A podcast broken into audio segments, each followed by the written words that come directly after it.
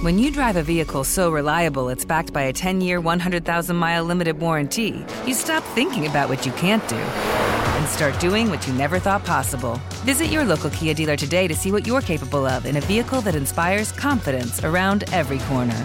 Kia, movement that inspires. Call 800 333 4KIA for details. Always drive safely. Limited inventory available. Warranties include 10 year 100,000 mile powertrain and 5 year 60,000 mile basic. Warranties are limited. See retailer for details.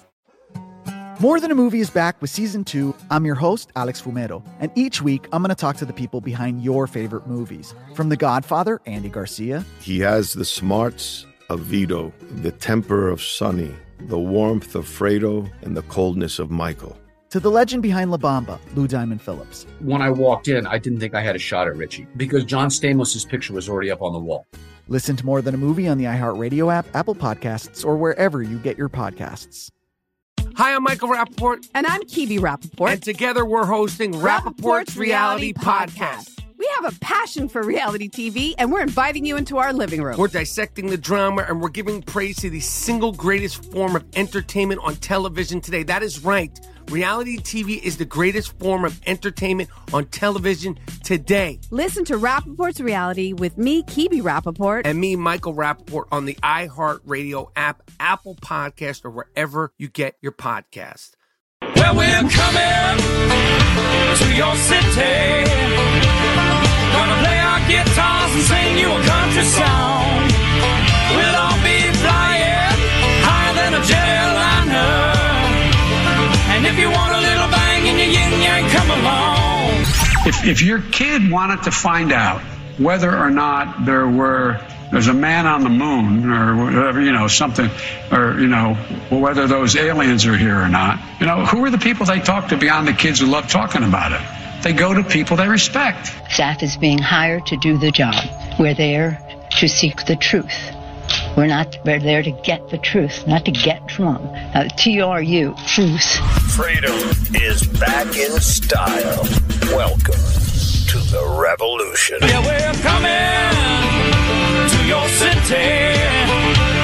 Gonna play our guitars and sing you a country song. Sean Hannity. The new, Sean Hannity Show. More behind the scenes information on breaking news and more bold, inspired solutions for America. All right, thanks, Scott Shannon, and thanks to all of you for being with us. 800 941 Sean. If you want to be a part of this extravaganza, um, it, by the way, I talked to our friend Wayne Dupree, and he sent out a nice tweet saying, "You know what? Uh, somebody on my staff put that article up. I didn't see it, and he, he rightly corrected it. You know, it's amazing that no matter how many times I might say something, for as long a period of time as I've been saying it."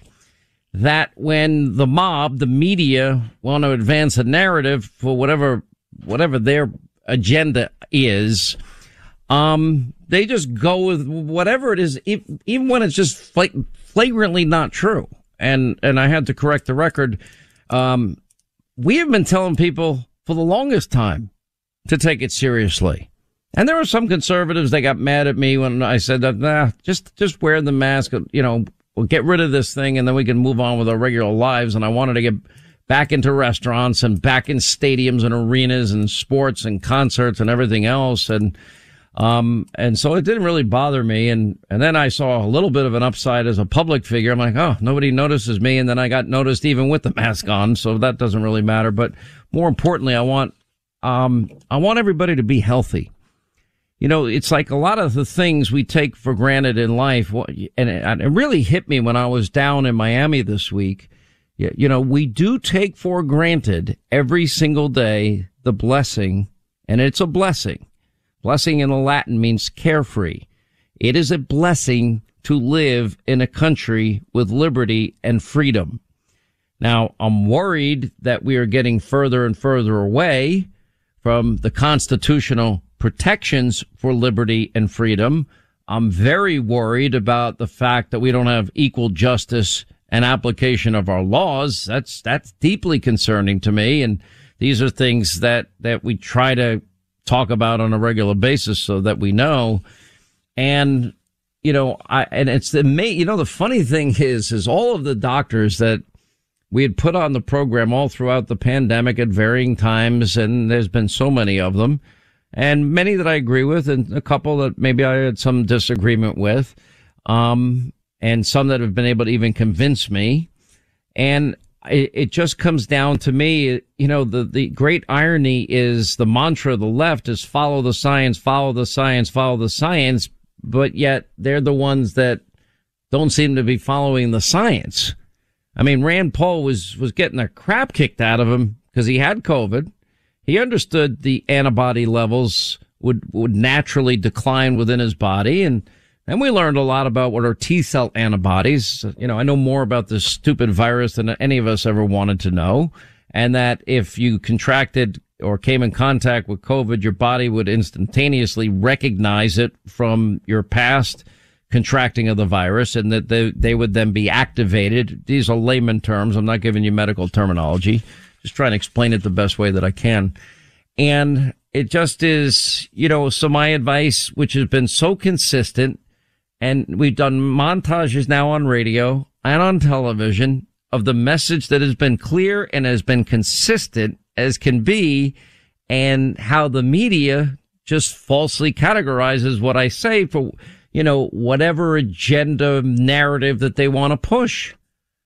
I don't, I, I am very pro life. I believe life is a precious gift from God and that life, life is precious and that I don't want anybody to suffer, to be sick, unhealthy. I, I urge people, Linda, how many people, for example, do you know of that I have personally, out of my own pocket, put them on the NJ diet?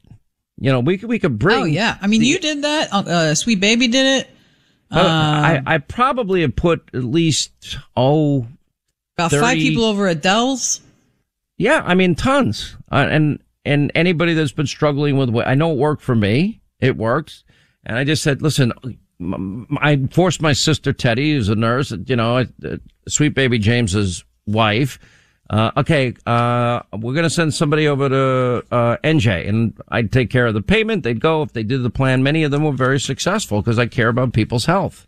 And that's the one thing that we now know with every disease, you know, from heart disease to, uh, you know, strokes and, and type 2 diabetes, you know, all this crap.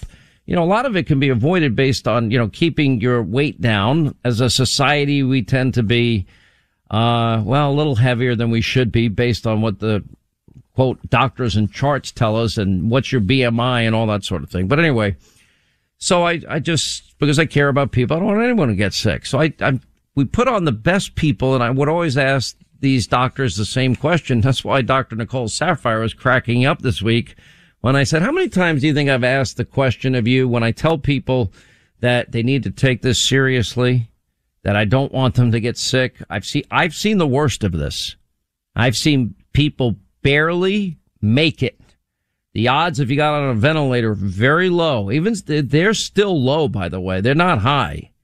You get on a ventilator on the high side, you're looking at 40-ish percent that you survive, but it was as low as 12 when this thing first came upon us. They've, they've been able to, you know, I- implement therapeutics, et cetera. The, the great medical researchers and scientists and doctors, they've gotten better and better at, at handling this. Many doctors, not enough in my opinion, have moved towards, uh, proactive medicine rather than reactive medicine. Reactive medicine is more like, oh, you got COVID, you tested positive. Okay, go home, isolate yourself, do contact tracing. If you get a fever, take, um, uh, two, t- uh, take a couple of Tylenol and it should go down. Uh, you might want to take zinc or maybe vitamin D3 and vitamin C and, and that's about it. Uh, but then the studies came out, hydroxychloroquine, Donald Trump was right. Taken early, 84% effective. Numerous studies now that show it helps, doesn't cure it, it helps mitigate some of the symptoms. Ivermectin is another one. I think the greatest, most underutilized therapeutic out there is Regeneron. Only because anecdotally, the people that I know that got it, received it, it's an infusion. That's the monoclonal cocktails that they, they put together um, have been really, really effective and I think underutilized. And unfortunately, they say, well, if your oxygen level, everyone gets their own little oxygen meter. yeah, if it goes uh, to 90 or below, yeah, then come in and see us. I'm like, okay, by that time the damage has been done. What is the name of the storm that they? I always forget the name of this. The the what's this, you say it on? You can say it on air. Go ahead. Cytokine. The the cytokine, what they call is the cytokine storm, where you get an overreaction of your immune system, and that then creates major health problems for people. So, not being a doctor, not knowing about anybody's medical history, not knowing about your current medical condition, um, I just have to, I, I don't feel qualified to give that type of medical advice like everybody else. Or everyone seems very casual about it and, and they were demanding that I tell people what to do and I just refused. What I do tell people because I believe in life. I want you to live. I don't want anybody sick. Who would ever want that? You know, I, I, my prayers are with the Democrats in Texas that they all recover and get well. Um, you know, just because we have political differences, I, you know, I haven't lost my soul in humanity here. And anyway, so I, the best advice and all these doctors affirm that I was doing the right thing, which is take it seriously. I've seen the worst of this and the worst of this, Linda, you know the cases, the many, many, many, many cases I've, I've gotten involved in and how bad some were. It's awful. And, it's and absolutely the, horrible. And, and how many doctors I have leaned on to please help these people. Um, Yeah, but and the they- problem is every- the government is leaning on them from the other way, stopping them from what they need to do. Well, well, that, that, listen, there's been a lot of misinformation, especially from the government, the great Dr. Flip Flop Fauci. Um, but putting all that aside, and so take, if you do take it seriously and then do your own research, there's this amazing thing. It's called the internet. Al Gore created it, I'm told. And if you have a phone, you can find all the information, all the studies that are available on all of these therapeutics and all of these different strategies that are employed, all these, these clinical trials that have taken place. Read even opinions that you, you don't agree with. Make your, oh, your, this audience is smart. I have, I have a lot of faith in people. If you're listening to talk radio, you got a brain. You're thinking. And, and studies even prove it out, which is funny. But my point is, that then consult with your own doctor and doctors and medical professionals that you trust. Again, taking into account your own unique medical history, your current medical condition, comorbidities, pre-existing conditions, compromised immune systems. Uh, weight certainly is shown to be a factor in terms of the possibility or potential of, of COVID severity. It's, it's a factor. Not allowed to talk about it, but it's, it's just science you know, like Rand Paul, he's a medical doctor. He said, no, I'm not getting the vaccine. I have the T cell antibodies. He made his choice, but it came from an area where he's informed. What I'm supposed to say, tell him what to do? It's ridiculous. And then the Cleveland Clinic, wow, highly respected institution comes out and says, yeah, if you had COVID, yeah, the T cell antibodies are likely enough and you, you probably don't need any of the vaccines. Well, that's fairly new information and kind of validated what Rand Paul was saying. And no matter how many times I said it, people want to say that I gave out different information, which I did not. Now, I've said, do I believe in science? I said that in January of 2020 that I believe that medical researchers in the United States and scientists and people in the doctors and, and those in the medical profession that we'd probably be the country that finds the cure or the therapeutics or the vaccine or whatever it happened to be. Now, do I believe in science? Yeah, I'm trying to follow the science. I have been from the beginning. And, you know, it was Dr. Fauci said don't wear a mask in, in the interview with 60 Minutes. It wasn't me, you know, and, you know, it was a big deal. Hannity says masks are okay. This is a big step. Jimmy Kimmel even praised me. I'm like, okay, hell is frozen over. Um, because I want my, I want my audience safe and I want life to go back to normal. Now it's supposed to be back to normal. Now they're telling us it's not back to normal, which I'll get to in a minute. And, and then ultimately I believe in freedom too. And take this information, talk to these people, and then you're going to make your own decision as an informed, from an informed position based on your unique circumstances. Um, and every doctor I talked to said that's good advice.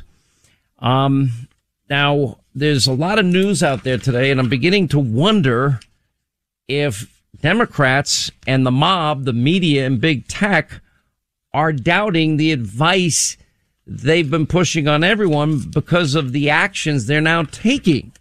And I'll explain that on the other side of this break. 800-941-SEAN is our number. It's Friday. We'll get to a lot of calls, a lot to get to today. Uh, John Solomon has some breaking news. He, this Hunter Biden laptop, uh, stay tuned. The, the walls are beginning to close in on the Biden, uh, family syndicate. More Than a Movie is back with season two of the award winning film podcast, and this time with a lot more movies. I'm your host, Alex Fumero, and each week I'm going to talk to the people behind some of my favorite movies. From The Godfather, Andy Garcia. He has the smarts of Vito, the temper of Sonny, the warmth of Fredo, and the coldness of Michael. To the OG Spy Kid, Alexa Penavega. You had Carla Gugino, who's the coolest mom ever. You had Antonio, who's handsome, amazing, charismatic. And then Carmen and Junie. I felt like a lot of other kids felt like this could be me. To the legend behind La Bamba, Lou Diamond Phillips. When I walked in, I didn't think I had a shot at Richie because John Stamos's picture was already up on the wall. Every episode will feature interviews with the biggest actors, directors, writers, and producers behind your favorite films and tap into the history of Latinos in film. Listen to More Than a Movie as part of the My Cultura Podcast Network, available on the iHeartRadio app, Apple Podcasts, or wherever you get your podcasts. Hey, I'm Jay Shetty, and I'm the host of the On Purpose podcast. On Purpose is dedicated to helping you be happier, healthier, and more healed.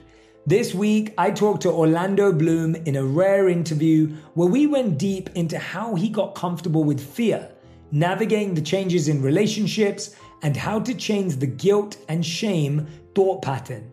This conversation shows a never seen before side to Orlando Bloom and his unique life journey. I think we all struggle sometimes to really deeply believe that we are enough that we're valued, that we're valuable. You know, we're imprinted by our parents from the age of zero to seven, right? Mm. I'm constantly trying to go like, how do I detach from my from this idea of what do, is that is that my baggage? It look like my baggage.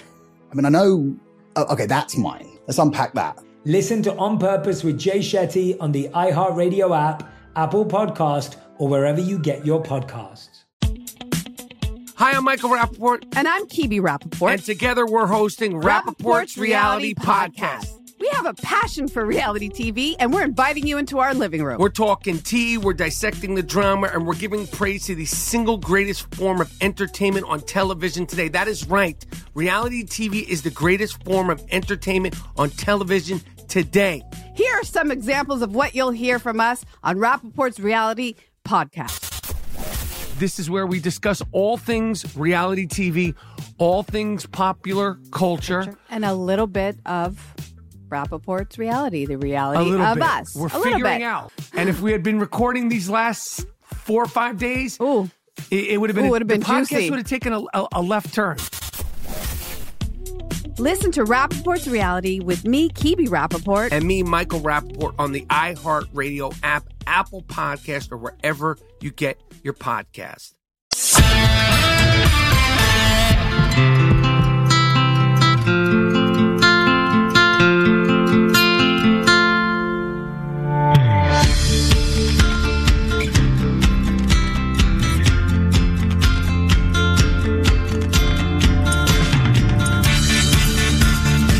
Right, as we continue, Sean Hannity Show, 800 941 Sean, if you want to be a part of the program. Rick Dennison is out as the Vikings coordinator. Uh, NFL very stringent policies regarding vaccination and after refusing a COVID 19 vaccine. Wasn't the message, again, from the government, you get the vaccine and you're protected? Well, well, if that's the case and everybody has the option, um, the Vikings making a change on that one issue, according to a report at CBS Sports. That's the one issue. Oh, on a side note, I noticed that Biden's DOJ gave Gretchen Whitmer a pass on her nursing home executive uh, order, just like in New York and, and Murphy and Wolf and, in New Jersey and Pennsylvania. Now we have uh, House Democrats literally blocking any consideration of legislation that would require the director of the NIH to declassify information and data related to the origins of the COVID-19 pandemic that focused on the role played by the Wuhan Institute of Virology that we now know had money funneled through a third party group from your, your tax dollars. Can you believe that? May Republicans backed the COVID-19 Origin Act. It was passed unanimously in the Senate. And Representative uh, Michael Burgess brought the Senate bill to the House on Tuesday. And that was the night before Democrats voted it down. Why would they vote it down? What, what's, why wouldn't we want to know the origins of this? Why wouldn't we want to know what people knew and when they knew it? We do know from Fauci's emails that, you know, one email in particular, January 31st of, of 2020, he was told that it looks like one of the genomes uh, that we have seen in, in the in the coronavirus COVID nineteen seems to be manipulated uh, in a lab, pretty much. It seemed that there was some manipulation of it. That's gain of function. That's that was that was what Rand Paul was getting to this week. I mean, it's just unbelievable. And now, if if they believed in the science, then then why are they talking in the White House? About issuing mask mandates again. Why, why the, if, if the vaccine's available and, and once you get the vaccine, life goes back to normal, they told us, then why are they saying even if you have it, you need the mask again? Hmm. Do they doubt their own words? More Than a Movie is back with season two of the award winning film podcast, and this time, with a lot more movies. I'm your host, Alex Fumero, and each week I'm going to talk to the people behind some of my favorite movies. From The Godfather, Andy Garcia. He has the smarts of Vito, the temper of Sonny, the warmth of Fredo, and the coldness of Michael. To the OG Spy Kid, Alexa Penavega. You had Carla Gugino, who's the coolest mom ever. You had Antonio, who's handsome, amazing, charismatic. And then Carmen and Junie. I felt like a lot of other kids felt like this could be me to the legend behind La Bamba, Lou Diamond Phillips. When I walked in, I didn't think I had a shot at Richie because John Stamos's picture was already up on the wall. Every episode will feature interviews with the biggest actors, directors, writers, and producers behind your favorite films and tap into the history of Latinos in film. Listen to More Than a Movie as part of the My Cultura Podcast Network, available on the iHeartRadio app, Apple Podcasts, or wherever you get your podcasts. Hey, I'm Jay Shetty, and I'm the host of the On Purpose podcast. On Purpose is dedicated to helping you be happier, healthier, and more healed. This week, I talked to Orlando Bloom in a rare interview where we went deep into how he got comfortable with fear, navigating the changes in relationships, and how to change the guilt and shame thought pattern. This conversation shows a never seen before side to Orlando Bloom and his unique life journey. I think we all struggle sometimes to really deeply believe that we are enough, that we're valued, that we're valuable. You know, we're imprinted by our parents from the age of zero to seven, right? Mm. I'm constantly trying to go like, how do I detach from my from this idea of what do, is that is that my baggage? It look like my baggage. I mean, I know. Oh, okay, that's mine. Let's unpack that. Listen to On Purpose with Jay Shetty on the iHeartRadio app, Apple Podcast, or wherever you get your podcasts. Hi, I'm Michael Rapaport. And I'm Kibi Rapaport. And together we're hosting Rapaport's, Rapaport's Reality, Reality Podcast. Podcast. We have a passion for reality TV, and we're inviting you into our living room. We're talking tea, we're dissecting the drama, and we're giving praise to the single greatest form of entertainment on television today. That is right. Reality TV is the greatest form of entertainment on television today. Here are some examples of what you'll hear from us on Rapaport's Reality Podcast. This is where we discuss all things reality TV, all things popular culture, and a little bit of Rapaport's reality, the reality of bit. us. We're a figuring out. And if we had been recording these last four or five days, Ooh. It, it would have been, Ooh, would have been the podcast would have taken a, a, a left turn. Listen to Rapaport's reality with me, Kibi Rapaport. And me, Michael Rapaport, on the iHeartRadio app, Apple Podcast, or wherever you get your podcast.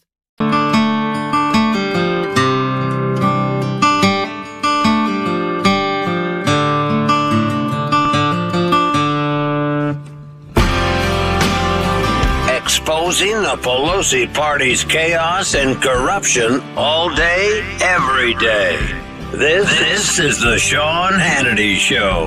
All right, 25 to the top of the hour, 800 941 Sean, our number if you want to be a part of the program. Um, anyway, so the Biden now claiming the CDC will now soon issue a new mask mandate for children. Uh, that brings Biden directly at odds with governors like DeSantis and Kristi Noem and others. That'll be interesting to watch. Uh, and FoxNews.com has out there that the White House is weighing pushing masks as COVID cases increase. The reporting goes that the Biden administration did not comment specifically, but they're reportedly now weighing whether to formally urge even vaccinated Americans to once again mask up as the country experiences an increase in the number of COVID-19 Delta variant cases. Um, we're watching this closely. Um, but again, their words were, if you get vaccinated, then you're okay. You don't have to worry. But Universal, there's another FoxNews.com article, Universal masking calls, uh, reach the Biden administration as they push for restrictions. It's now apparently like a fever pitch. Um, Jen Psaki, circle back, the White House press secretary did not deny the changing guidance yesterday in a press conference. Um, you know, it's so it raises a lot of different questions for a lot of different people.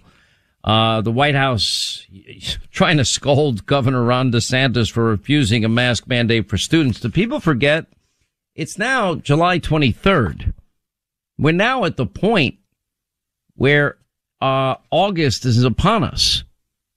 That would be a year that Florida has had and allowed in-person learning in their schools. What did we not learn from that year? What, what, what part of that, you know, where did we see this being a bad policy? Because we know the damage done with draconian shutdowns, et cetera, et cetera. Again, if you're following the science, and, and I thought there was a great retort by, by Ron DeSantis and his team, uh, show us the scientific justification for masking children. Atlanta's now going to do it. Chicago's going to do it. New York's going to do it. And, and, you know, it's like a, a, moving target every other day. Everything keeps changing. Um, there are people that have been fully vaccinated. We've reported this that are still contracting the virus. It's sad to hear that. Uh, now we knew the efficacy was not hundred percent. Nobody ever said it was. And the uh, remember this is emergency authorization. The three vaccines, Pfizer and Moderna mRNA versus Johnson and Johnson, which had a little bit of a lower efficacy uh, test clinical test result uh, than the other two, but it's it's the more historical way of producing a virus. Um, as a side note, I know I know people are upset on the aspect of um, that, that they that there could be fetal tissue fetal tissue issue involved in that issue. I'm just putting that off to the side. Not that I'm ignoring the issue. Um, I just don't want to get too off track in what I want to say here. Vaccinated patients in Texas. Now, Texas officials announced that 43 of the nearly 9,000 COVID-19 deaths in the state since February were vaccinated patients. So they've had 9,000 people die since February. 43 were vaccinated. Officials report that at 99.5% of COVID-19 Texas deaths were unvaccinated patients. Again, I like to give information in your wheelhouse and urge you to research and take it seriously and talk to your own doctor, doctors, medical professionals, people that you trust. Um, and I also believe in freedom and, and I'm, I'm getting worried too more and more about medical privacy. I'm getting worried about patient doctor confidentiality. As you know, we saw this with the Biden administration last week signaling that they're okay with corporations and companies and schools and institutions saying if you're not vaccinated, you can't come here. All right, that's a little troubling. Over at Fake News CNN, they have a guy named Dr. Wen. I don't know who he is. Um, but Penny, or uh, maybe she, I don't know uh, uh, the first name, saying that max, uh, vaccine mandates are something that will have to come. Um, you you see what's been unfolding in in France now, as as they have moved towards this passport and and giving up, you know, personal medical information, et cetera, et cetera. You know, I saw the case of the Arizona Cardinals wide receiver, incredible athlete, man, talented, Andre Hopkins. JC, Ona, you know how great a, a, a player he is. He Uh, might and be. pl- he's arguably the best wide receiver in the sport. Oh my gosh, right? Incredible hands. I mean, just uh, uh, it's you want to see a great receiver. It's just amazing. Anyway, implying he may consider retiring rather than take the vaccine. Um, and and and it's amazing how people come to their own decisions. At the end of the day, you know, I I think all of these changes that now we hear every day, seemingly every day. You know, is that was where's this vaccine hesitancy? Where are these issues coming from? I, I think it's in part people are reading and hearing and they're told one thing. Now they're told that even if they're vaccinated, we may go back to masking, et cetera. Or Joe Biden fully mask, uh, uh, you know, fully vaccinated, socially distant with his wife fully vaccinated and, and socially distant, still wearing masks outdoors. And, and people are saying, why? Is there something you're not telling us? That hesitancy is on them. And um, yeah, I, I just, I believe in science. I always have. Um, you know, it's actually, I did this special with Dr. Rodriguez that we ran over the 4th of July weekend, um, because I'm fascinated by it. I have so many friends that are medical doctors. Two happen to be literally they're brain surgeons. Actually went in an operating room once and watched a, a full brain surgery. Um, and it was, it was some of the most fascinating one of the most fascinating things I'd, I'd ever seen in my life. And then I, I read all about Dr. Rodriguez, who's phenomenal, just unbelievably amazing and gifted and, and talented. And, you know, he did a, a face transplant on a volunteer firefighter who went into a burning building to save a person's life and the, and the floor collapsed on him and and and literally burned his face off to the point where it, fellow firemen didn't even know who it was. And after, you know, hundred, you know, what, 50, 60, I think in this case, 80 some odd surgeries, then a face transplant took place and the great guy from Mississippi and it just transformed his life. And he recently actually did the first successful face and double hand transplant. A young man had a terrible accident. He worked a graveyard shift. You know, he's driving home early in the morning. It's the worst shift in the world. Um, and, and fell asleep behind the wheel and 80% of his body was burned, including his face and, and his hands. Literally, they had to take off, you know, significant portions of his fingers and he was incapable of take, even taking care of himself. Now with transplanted hands and a transplanted face, and the swelling will go down even more in, in, in future months. You know, it's, it's, it's a whole new life. The saddest thing that I heard from the firefighter from Mississippi, just a great guy, was that little kids would be afraid to look at him. And you couldn't see it in an interview, but a tear came down his cheek as he sang it, and it just like breaking my heart. I mean, my sister once worked in a burn unit and it was her job every day. You have to change the dressing constantly. And the pain is excruciating. You can't stop that level of pain. There's not enough medicine to stop that level of pain. And, and yet it's critical. And the grafting that goes on and the, you know, just incredible stuff. Anyway, so I have, I have, great faith in science and in va- uh, the science of vaccinations. And I've said that. How do I know? Because I've had, since I was a kid, I got all these vaccines that I didn't even, had no say about. My parents took me to the doctor. You got, you know, the measles, this one, that one. I don't even remember. Tetanus. I don't, I don't, I have no idea.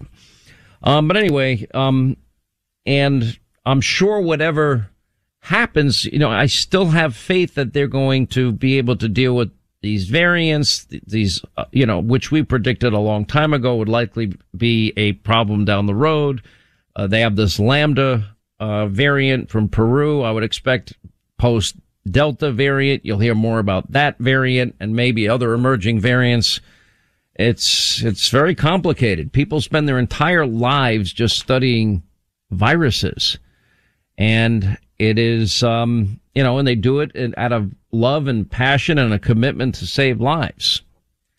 So, um, I, you know, I, I, God bless them in their work and, and God bless you in your decision making based on your unique circumstances. And I'm, I do not apologize for saying get informed, do your research, talk to your doctor, doctors, and, and based on your medical history, your current medical condition, etc., read everything. And then you, you have to make up your own decision in a free society. And, um, but those people that have been out there saying that I am Hannity has now telling begging his listeners. No, I'm not. I'm, I'm begging you to take it seriously because I've seen the worst of it and it's not pretty. You know, when you're on, on a ventilator and, and literally it, it's almost minute by minute things can change. And, um, so it's just, it, it just complicates our life and the amount of misinformation we've gotten has been disastrous.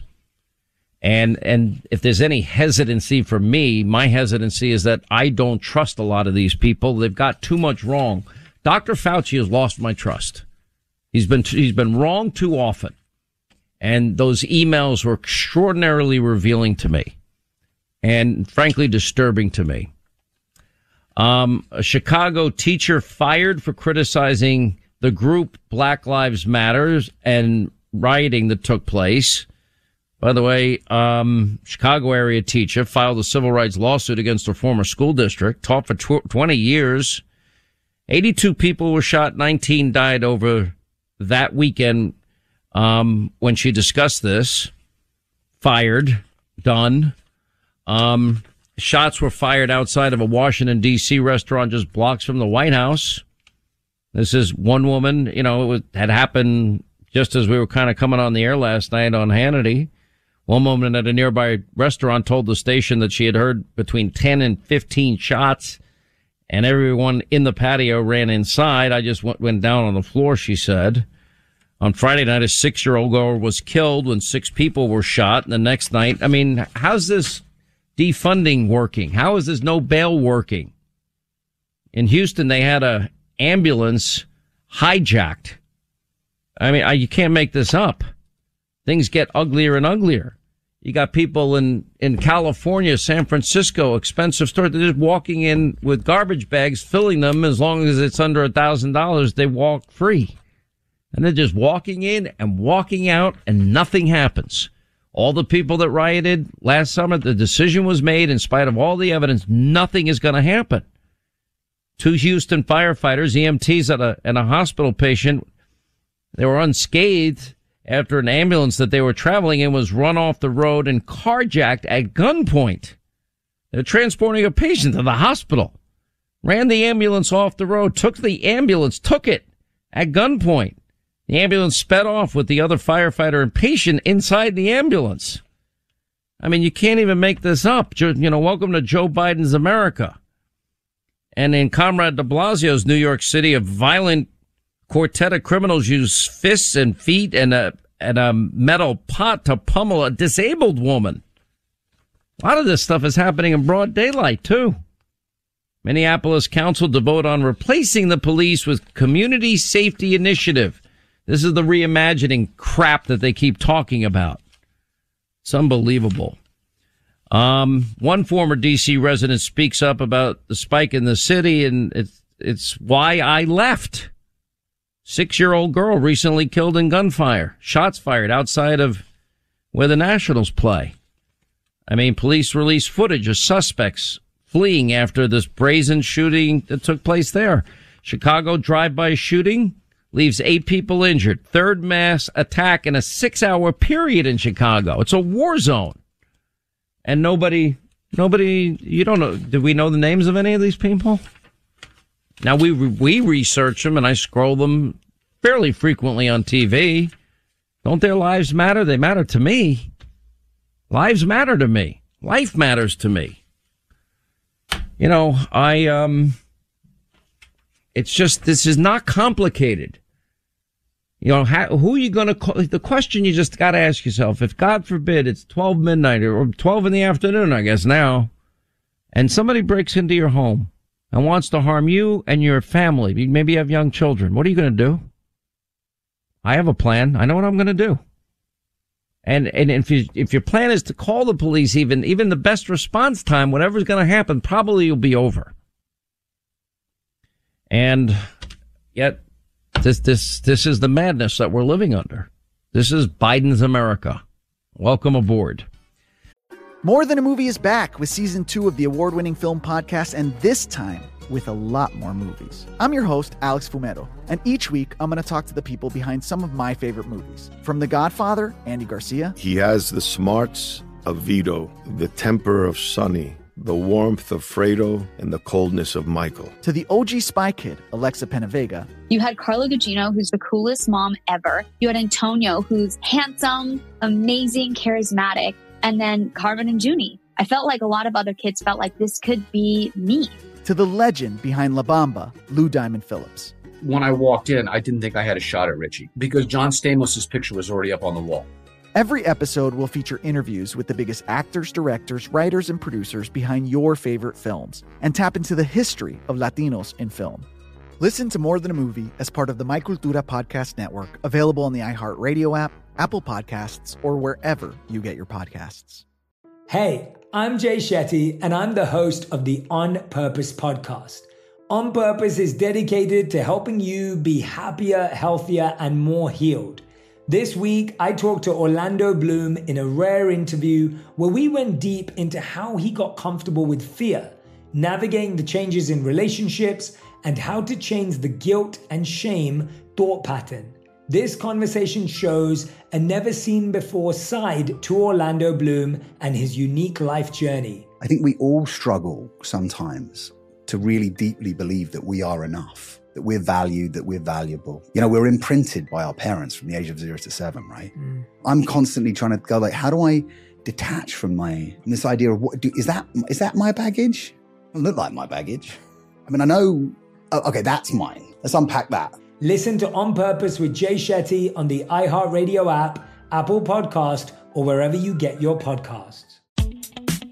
Hi, I'm Michael Rapaport. And I'm Kibi Rapaport. And together we're hosting Rapaport's, Rapaport's Reality, Reality Podcast. Podcast. We have a passion for reality TV, and we're inviting you into our living room. We're talking tea, we're dissecting the drama, and we're giving praise to the single greatest form of entertainment on television today. That is right. Reality TV is the greatest form of entertainment on television today. Here are some examples of what you'll hear from us on Rapaport's Reality Podcast. This is where we discuss all things reality TV, all things popular culture. And a little bit of Rapaport's reality, the reality of bit. us. We're a little figuring out. And if we had been recording these last four or five days, Ooh. it, it would have been, Ooh, would've been the podcast juicy. would have taken a, a, a left turn. Listen to Rapaport's reality with me, Kibi Rapaport. And me, Michael Rapaport, on the iHeartRadio app, Apple Podcast, or wherever you get your podcast. Well, we're coming to your city. Gonna play our guitars and sing you a country song.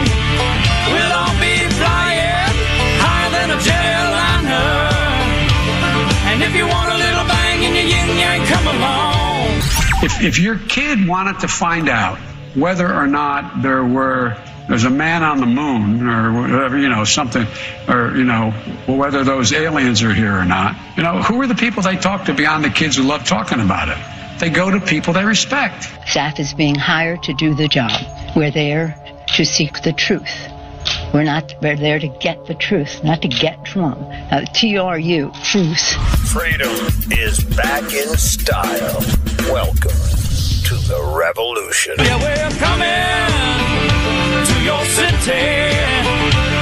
Gonna play our guitars and sing you a country song. Sean Hannity. Sean Hannity Show. More behind the scenes information on breaking news and more bold, inspired solutions for America. All right, hour two, Sean Hannity Show, 800 941 Sean, if you want to be a part of the program. Um, John Solomon, justthenews.com. He is the editor in chief. He's, he's now had two big breaking news stories as it relates to zero experience Hunter. Now, I, I want to lay the groundwork for this because one is you know, we've, we've learned an awful lot since the very beginning here. You know, remember the, the mob in the media, the big tech mob, I call it the, the Twitter blue check media, uh, big tech cult. that, you know, oh, this is not real. This is not Hunter's, but this is not. All right. So we had John on last week and he said, yeah, the FBI's best signature verification, uh, agent for nearly three decades says, yeah, that's, that, that would be Hunter Biden's signature, um, on the repair sheet, John Paul Mack, the repair shop owner that handed the computers over to the FBI. And, and I think it was a little revealing when zero experience hunters, uh, I guess, uh, posse, I don't know, group, security, people, whatever you want to call them, um, showed up at John Paul Mack's store and said, uh, we're here to pick up Hunter's laptops, which had already been handed over to the FBI because John Paul Mack is an honest man. And as he's trying to recover and fix the laptop of Hunter Biden, uh, he sees things on there that he's pretty convinced are illegal. So he did the right thing. Uh, we know the FBI has it, which is a whole other question about, okay, here we go. Deep state once again.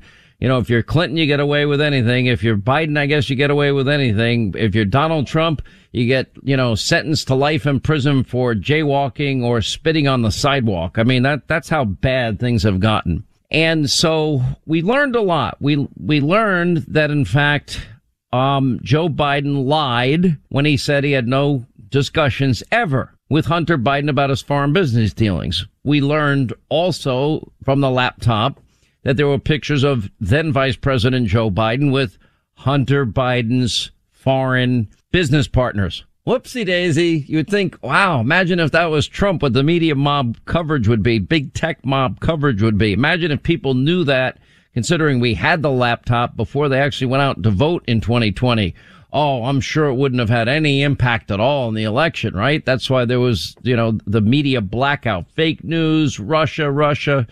You know, even Hunter Biden said, I don't know if I was hacked, if it was Russia. Okay. Then we find out that Hunter's whining and bitching and moaning and complaining that he has to pay daddy's bills with all the money he's making off daddy's connections to Ukraine and Kazakhstan and Russia and China. Oh, amazing. Um, now John Solomon has not only did he find the longtime FBI signature expert that says, yep, that's Hunter Biden's signature. Yep, I can tell. I'm a pro. Um, now we've got Joe Biden used a private email account as vice president to send information to Hunter, government information to Hunter Biden. And I'll give you the details of that. But before we get to John Solomon, let me first remind you, this is Biden answering the question, giving the answer on numerous occasions about knowledge of Hunter's Farm Business Associates. And many times have you ever spoken to your son about his overseas business dealings? I've never spoken to my son about his overseas business dealings. Do you stand by your statement that you did not discuss any of your son's overseas business yes, dealings? I with stand him? by that statement. Do you think it was wrong for him to take that position, no. knowing that it was really because that company wanted access to you? Well, that's not true. You're saying things you do not know what you're talking about. No one said that. Who said that? Oh, who said that? I know it's not true. Remember Hillary Clinton joking about the email scandal with her? Now remember, this, if any of us ever did this, we'd be in deep trouble. Listen. The laws and regulations in effect when I was Secretary of State allowed me to use my email for work. That is undisputed. It clearly wasn't the best choice. Um, and I take responsibility for that decision. I thought it would be easier to carry just one device for my work and for my personal emails instead of two. iPhone or Android? iPhone. Okay, in full disclosure, BlackBerry. And a BlackBerry. I have a, a, a you know, a, an iPad, a mini iPad, an iPhone, and a BlackBerry. You were the official in charge. Did you wipe the server? What, like with a cloth or something? No. Well, no. By the way, you may have seen that I recently launched a Snapchat account. I love it. Those messages disappear all by themselves. Not very funny. Anyway, Just the News editor in chief, uh, justthenews.com editor in chief, John Solomon is with us, also investigative reporter. Well, um, I would say, John Solomon, based on what I just laid out and what you have broken now in the last week and a half, uh, and everything that we've already discovered on that laptop, that if the last name were Trump, this would be never ending news on every network, every second, minute, hour of every day. I agree with you, Sean. Listen, if the last name is Clinton back in 2015, a lot of people rightly jumped in on the Clinton email story because of its significance, its national security significance, its law and order significance. And and yet in this moment, uh, as he has from the moment he entered the 2020 race, Joe Biden and Hunter Biden keep getting a pass on things that are now show that clearly show they've been lying to us. They gave us a bad story during the 2020 campaign. They gave us an inaccurate story during the impeachment trial. They've given us an inaccurate story since he's been president. And at some point, you got to ask yourself, will the media wake up and do anything responsible on this story? The, the, we have a pay to play influence peddling scandal involving the president and his son, and it's sitting in plain open. Okay, so now let's start with one at a time. Uh, to me, it's the it's obviously pay to play. You know, the, the, whole idea that we impeach President Trump over Ukraine and you got Joe bragging on tape about the billion, you're not going to get it unless you fire the prosecutor who's investigating Hunter Biden. Um, wasn't that a real quid pro quo? We, we don't need hearsay, non whistleblowers, uh, to tell us that because it's Joe saying it and a prosecutor that in an interview with you, in another interview, correct me if I'm wrong, with the Washington Post, in another interview with, uh, the ABC, if I'm correct, uh, said the same thing. Yeah, I got fired because Joe Biden insisted I get fired. Is that true? Yeah, absolutely. There's a, it's sitting in plain proof, and it's never been disputed. It's never and been. You, and you yourself interviewed the prosecutor. His name is, if I, am wrong, correct me, Mr. Shokin, Victor Shokin. Yep, and I also obtained emails showing that the vice president instructed and ordered the firing. Now, Joe Biden will say, "I didn't do it because he was investigating my son." Okay, uh, uh, but you did do it while he was investigating your son. Whether you did it because or during. The fact of the matter is, it was a conflict of interest to make a decision on a prosecutor who was investigating your son. It would be like Donald Trump trying to fire the U.S. attorney investigating Don Don Jr. If that happened, the media would be all over themselves, right? That didn't happen, obviously, but if it did, you would have the unbelievable reaction. And here, people have just stood silent or or called it a conspiracy theory. It's not a conspiracy theory. It is irrefutable. And one of the most important things most people forget about the testimony of George Kent, that guy that won the wore the bow tie in the impeachment trial. He didn't talk about this in impeachment, but later Ron Johnson got him on the box. And while interviewing him, he said, listen, what Joe Biden and Hunter Biden did in Ukraine undercut U.S. efforts to fight corruption. It was an appearance of a conflict of interest that harmed U.S. policy. That's from someone who worked directly with Joe Biden. You know, I mean, this, this all now is becoming more clear, more clear, and more clear. He lied about well, first of all, what he did with Ukraine uh, would be viewed as a quid pro quo. Secondly, with no experience, zero experience, Hunter clearly capitalizing off his father's name, his father leveraging taxpayer dollars in Ukraine to get the prosecutor fired to protect the family syndicate. Uh, then we have this issue. You know, it's kind of mind numbing to most Americans that while while Joe Biden has taken away high paying career jobs in the energy sector and more specifically the Keystone XL pipeline, uh, simultaneously giving a waiver to Nord Stream 2. And that would be to benefit Russia and, and Vladimir Putin. Talk about Putin's puppet. That would be Joe Biden. Um, you know, one has to wonder, could that in, in any way be connected to the fact that his son got three and a half million from the from from the oligarch known as the First Lady of Moscow in that deal. Right. Listen, that's why what Hunter Biden did in all of these business transactions is so problematic. The American people will never know and have confidence for sure that Joe Biden made decisions based on the merits instead of all the money that his son was sweeping up behind Air Force One and Air Force Two. And that efforts go on again today, right? He's out there selling art with no experience, talking about half million dollar price tags this is a guy that made millions with no gas experience in the Ukraine gas market. uh, made uh, millions in China with no experience in China after going on Air Force Two to Beijing. Now he wants to make half a million dollar a painting with no real expertise in art.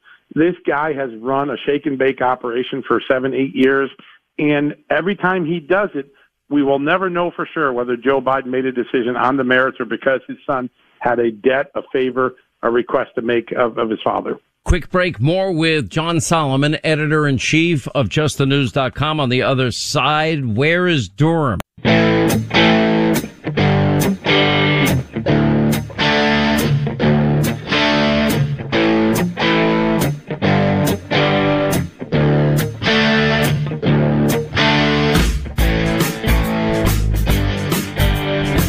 Right, John Solomon with us, investigative reporter, editor in chief, justthenews.com. Great website. When we were in Singapore, I remember that I had to get a new burner phone every day. When we were in Singapore, um, and, and when we traveled, where else did we travel? Was it Vietnam? I forget where else the other one was. We were in Helsinki. When we were in Helsinki in particular, I remember I had to get a new burner phone every day that my company would give me. Um, and my room would be swept every day. In one of the countries, yeah, they found something that was very suspicious. Let's put it that way. And, and in Helsinki, it was concern about, about Russia spying. In Singapore, it was more about China spying. They're very aware of media people that perhaps had some contact with members of the White House. That would be me. And I was warned very, very severely that I've got to be careful. Um, and they, we took every precaution that, that we were told to take. And, you know, I, I follow the rules, whatever I'm told to do. Right. And it's very interesting. So if they would do would worry about little old Sean Hannity, um, you have to wonder, was, wasn't, weren't all these deals being made at the time when Hunter was still on crack cocaine and, uh, and hiring hookers? Losing a firearm. Yeah. Yeah, losing a firearm near a school. Losing a uh, firearm or ditching it in a dumpster after he lied on the application. It's just unreal. So is it is it is it likely that the Russians and the Chinese, if they're doing these deals with Hunter, that they don't they know everything about the Bidens? That's exactly the point that Chuck Grassley and Ron Johnson made in their report last year that the possibility that the Biden family has a phenomenon they call over the barrel, meaning that they know that Russian intelligence, Chinese intelligence, God knows what other foreign intelligence knows everything that they did and they're trying to tiptoe around it. That's the concern that uh, the Senate raised last year. Listen, you got money, according to the Senate report, going from Hunter Biden to uh, human trafficking and sex trafficking, known uh, human trafficking and sex trafficking outlets. That is something that a foreign intelligence agency could use to twist someone right away. And think about the personal email thing that you mentioned at the beginning of the, uh, the segment here. Joe Biden learns through official channels that a U.S. prisoner uh, in Turkey who's wrongly imprisoned there may get released. The email that comes to him from the embassy, not classified, but it has very sensitive information, uh, an impending release, which isn't done yet, and how the embassy found out about it. They learned about it from a lawyer. It goes from the, the normal secure channels in the State Department to the Vice President's office to the Vice President's iPad on a Gmail account and then to Hunter Biden's email account. That's not the sort of information security that's going to protect national secrets or just sensitive information, just common sense sensitive information the government should protect. That happened in 2014. Last question, and it's one that I ask you often. Where's John Durham? Has anyone heard from John Durham? I mean, I've you do more follow up than John anybody. Well, what are you hearing if you're hearing anything? He is doing an awful lot of investigating. Lots of witnesses coming in and out, grand jury activity, witnesses being called back two, three, four times, uh, document checks. A very thorough, long, expansive investigation into Do far we? more. Can you make any inferences from the people that were talking? Because in New York, it was every day. It was revealed to you know that a grand jury had formed, who was talking to the grand jury, et cetera, et cetera. Is that happening here? They are, yes. They're- they're- This has all the hallmarks of an intense criminal investigation. Now, Against bring- who would you, uh, if you had to venture a guess? We're not holding you to it. Well, I don't think we have to venture much. In his final comments, Attorney General Barr told us, listen, the top senior FBI officials that ran the Russia investigation are the focus of the investigation. That is consistent with what I'm seeing. There are some interesting side issues. I know of some people being interviewed in the Mueller offices. So they're looking a little bit at Mueller's conduct or people in Mueller's office. But Wow. um, it's predominantly focused on the FBI. I'm not holding my breath anymore. I it just No, is be way, way, way beyond any level of patience that any reasonable person can have. But great work as always. Uh, John Solomon, if you're not reading justthenews.com, you need to. Um, he's the editor in chief, and it's it's a great news investigative reporting website. We appreciate you being with us. Um, quick break, right back.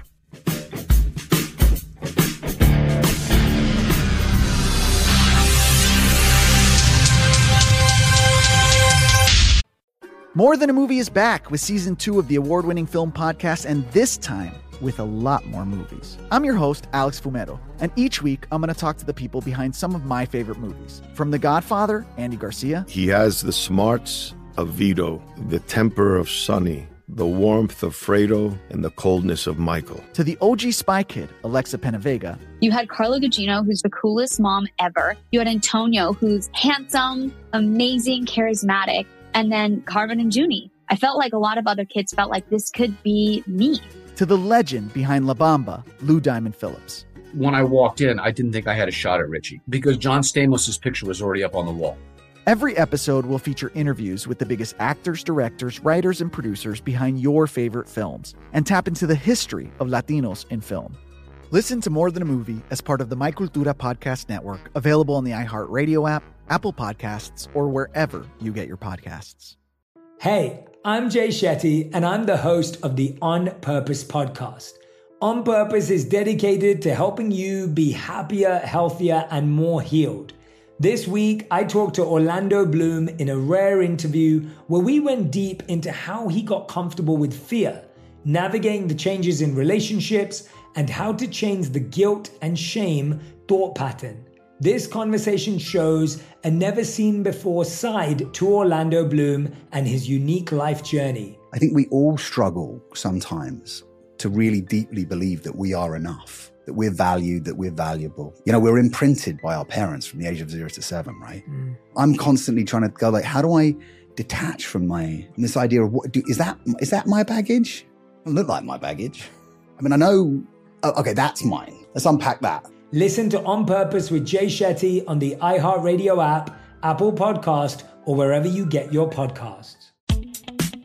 Hi, I'm Michael Rapaport. And I'm Kibi Rapaport. And together we're hosting Rapaport's Reality Podcast. We have a passion for reality TV, and we're inviting you into our living room. We're talking tea, we're dissecting the drama, and we're giving praise to the single greatest form of entertainment on television today. That is right. Reality TV is the greatest form of entertainment on television today.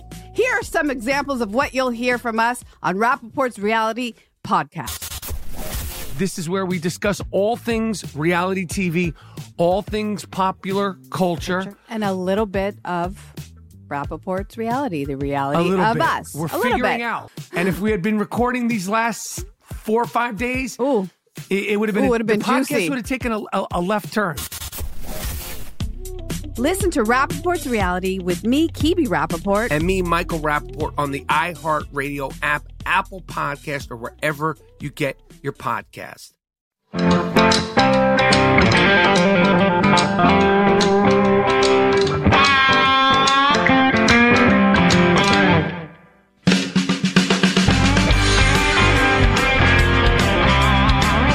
Sure to check in as soon as you get to your car after work for breaking information you need to know about. This is the Sean Hannity Show.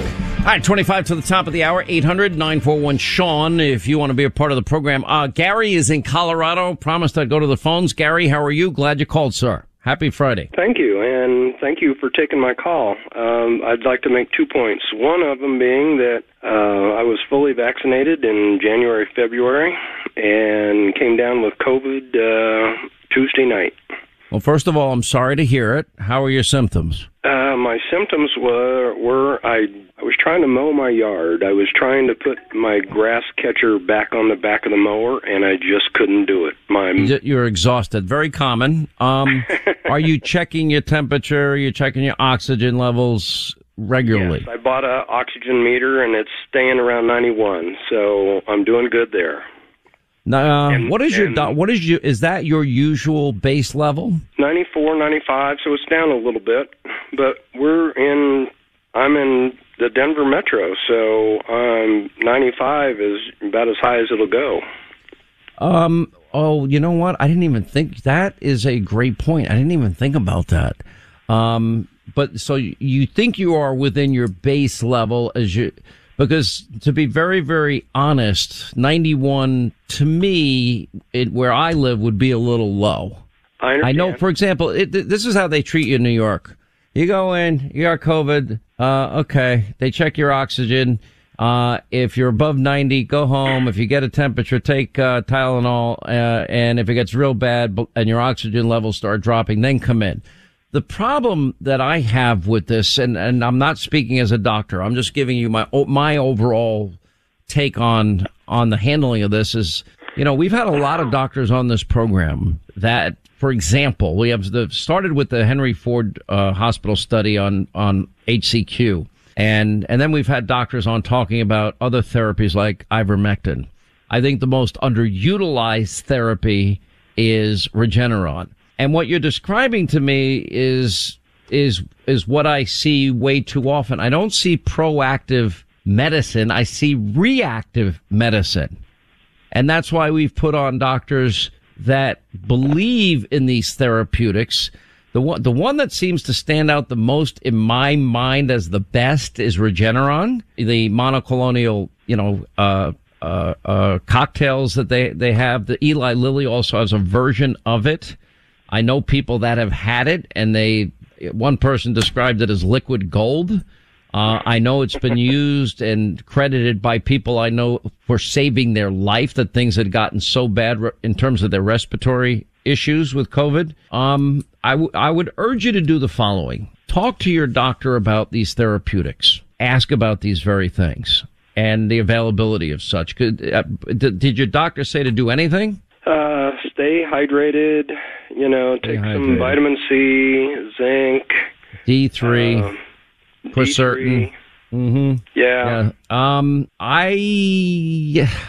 I will I would. into I, I would call him with specific questions about HCQ, and, and before you call him, go on the go on the internet, read, find the studies that show that taken early, it does mitigate some symptoms. Find the ivermectin studies, find the Regeneron studies, um, and the Eli Lilly version of it.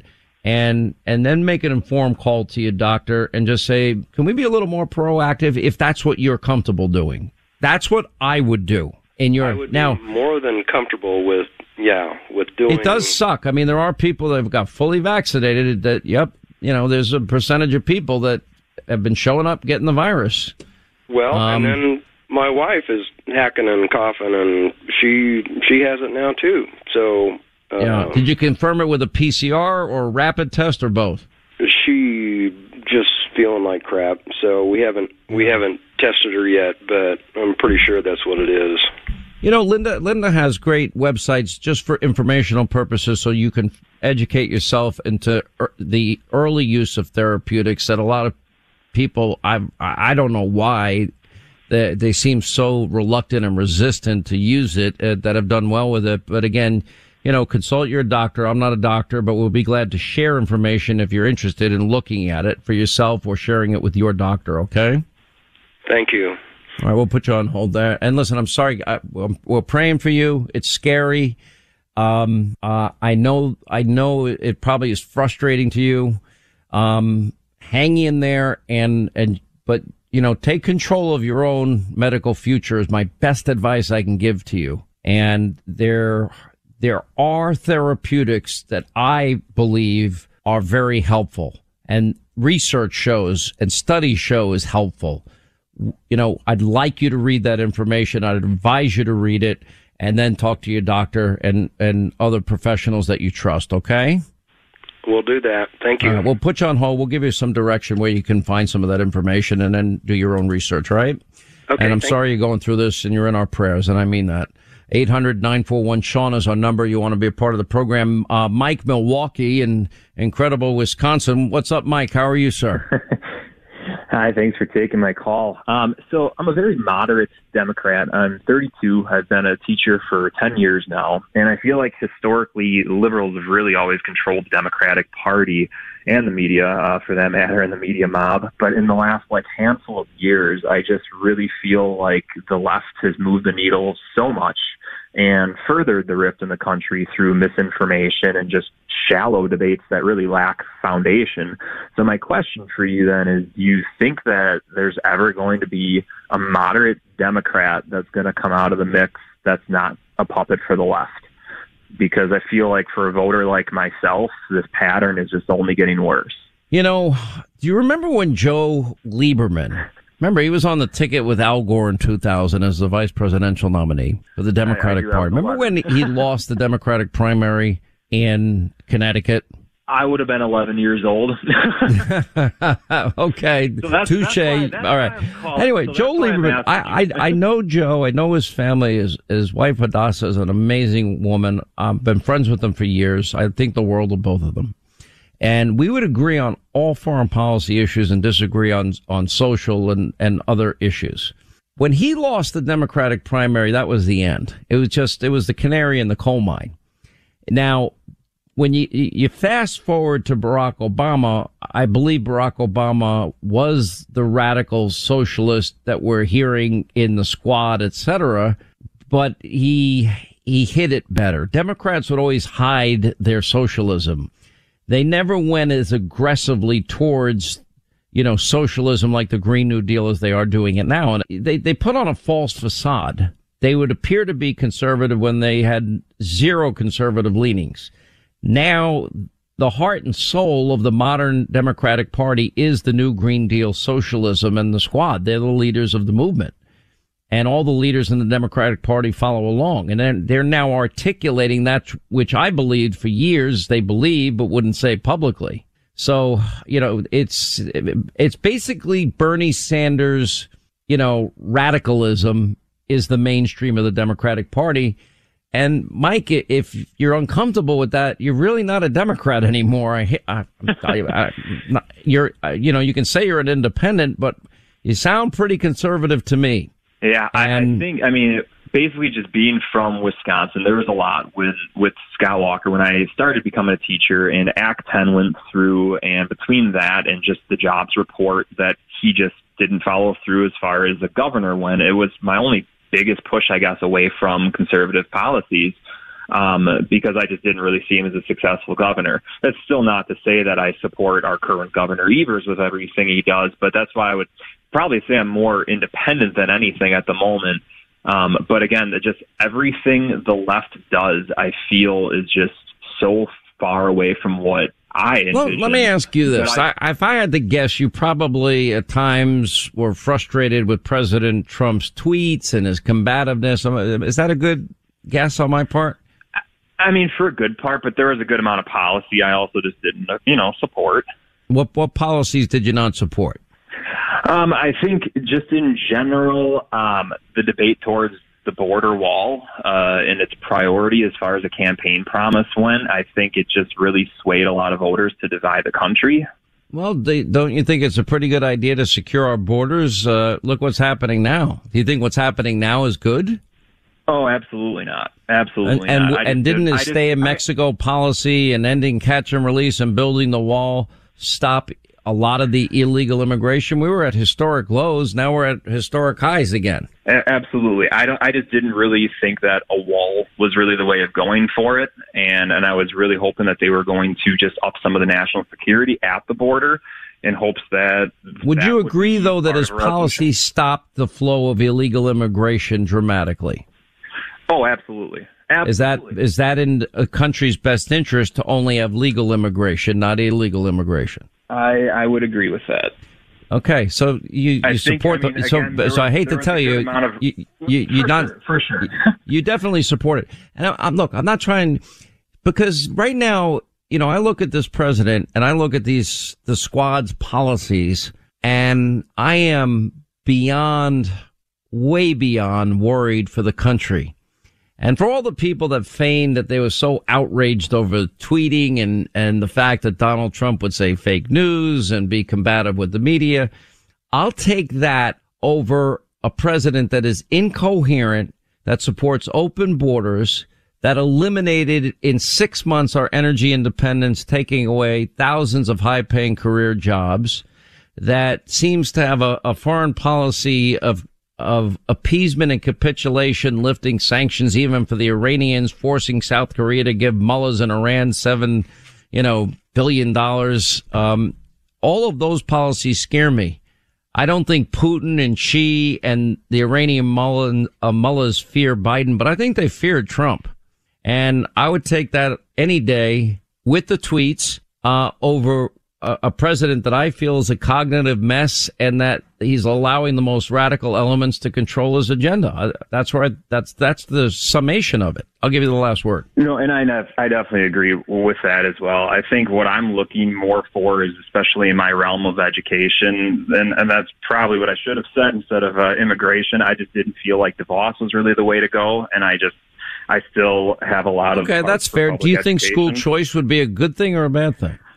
I would uh, see, and, and I, I think theoretically, it's one of the things theoretically I feel like it's a great thing, but I feel like in doing so, it's going to take away some resources from schools that really need it. How do you feel about sex education, like the cartoons that we played on the show Oh, I- about, uh, you know, uh, penises becoming rocket ships and, and little girls and their vulva. And we were talking about first grade and six year olds. Is that appropriate to you? Absolutely not. I- you like I mean, I critical feel like race theory in school? Do you think that should be taught? Well, I don't agree 100% with everything critical race theory says, but I think there are elements within the argument where I want every kid, despite their political background, to be able to have a voice in the classroom. How about how about think- how about every kid does have a voice in the classroom? You don't need critical race theory to allow you know fundamental basic fairness and the belief that all of us are created by God, right? I'm sure in your classroom you treat every child equally. Absolutely. I, I think I, I just, I've never, I guess, seen a school that has implemented 100% critical race theory as I've read again. Oh, it's happening. Let me ask you this. Do you do you think that if we stuck to reading, writing, math, science, and computers, that kids' proficiency in reading and math would increase dramatically? Because I do. I, I do. I think there's a good amount with studying the history of our country, though. That And if schools want to offer after school sex education classes, parents can opt in. Is that a fair option for people? that is a fair option for people. Oh, so it was, uh, I'm, I'm slowly Hannitizing you. You don't even realize it. You're, uh, you're, you, you, you, you sound like a uh, great guy and you sound like a good, great teacher. Do you like that the teachers unions take rank and file money and only donate to one political party and not the other? It's funny you mention that because I actually just submitted my paperwork to leave my union for that very purpose. Hmm. I, I- think I've got I- you figured out. You know what I think, Mike? You, you got me. I think you, I, I think you're more conservative, and I think your your gut instincts are correct. And I would just thank say you. to you, we need more people like you in our schools. We need we need people to think through these issues. That I, honestly, this is what my program I try to dedicate it to: news and information that you don't get elsewhere. Because if you watch the media, all you get now is they still hate Trump. They hate Trump. I hate Trump. I hate Trump. And they're ignoring and protecting Joe Biden on a lot of fronts, and it's scary. This is a scary time for the country. I wish you the best, my friend. Thank you. Quick break, right back.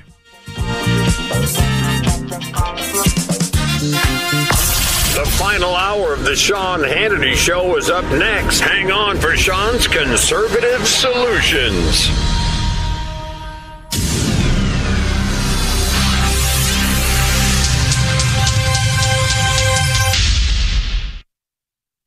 More Than a Movie is back with season two of the award winning film podcast, and this time with a lot more movies. I'm your host, Alex Fumero, and each week I'm going to talk to the people behind some of my favorite movies. From The Godfather, Andy Garcia, He has the smarts of Vito, the temper of Sonny, the warmth of Fredo, and the coldness of Michael. to the OG Spy Kid, Alexa Penavega, You had Carla Gugino, who's the coolest mom ever. You had Antonio, who's handsome, amazing, charismatic. And then Carmen and Junie. I felt like a lot of other kids felt like this could be me.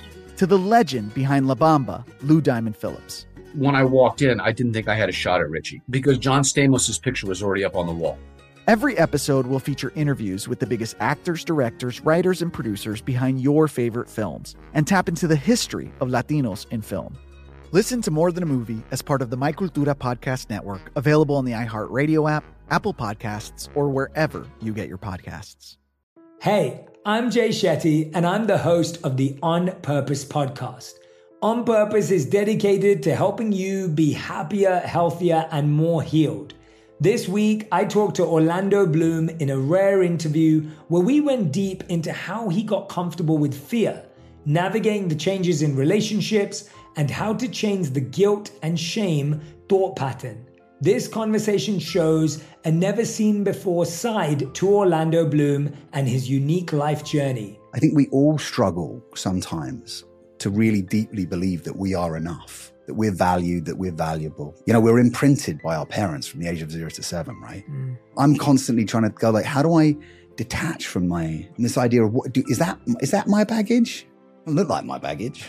I mean, I know Oh, okay, that's mine. Let's unpack that. Listen to On Purpose with Jay Shetty on the iHeartRadio app, Apple Podcast, or wherever you get your podcasts.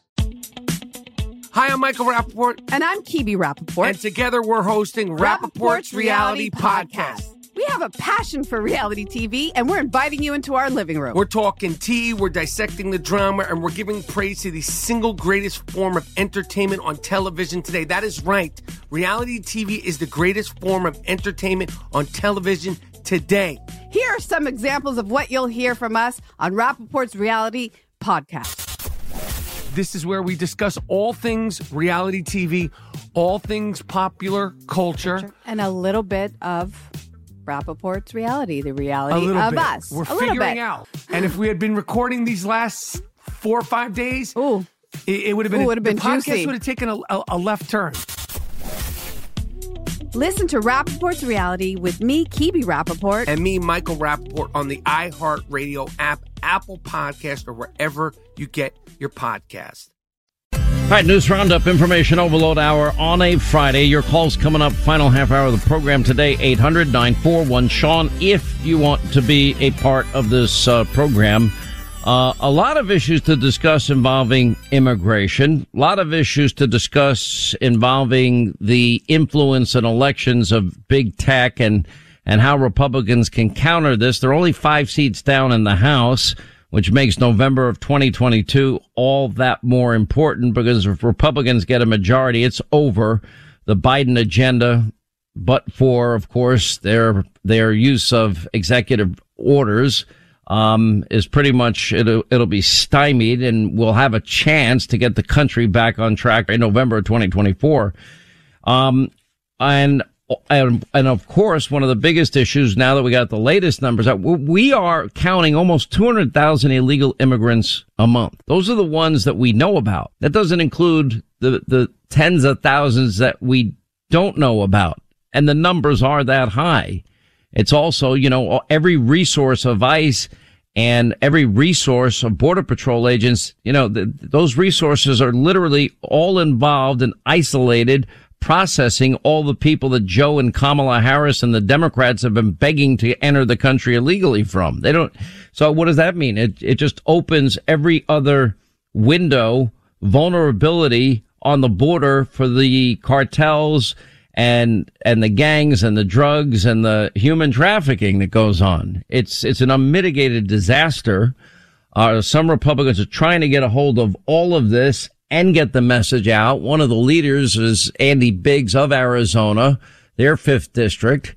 And uh, anyway, Andy's back on the program. Let's start with the border. It hasn't changed. As a matter of fact, every month it keeps getting worse based on the count they give us, which is almost 200,000 a month now.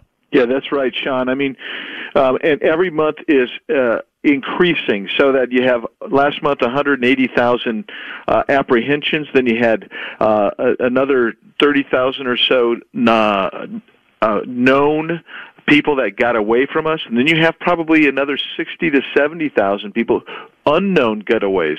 And all of those are problematic because they all bring something different to the table.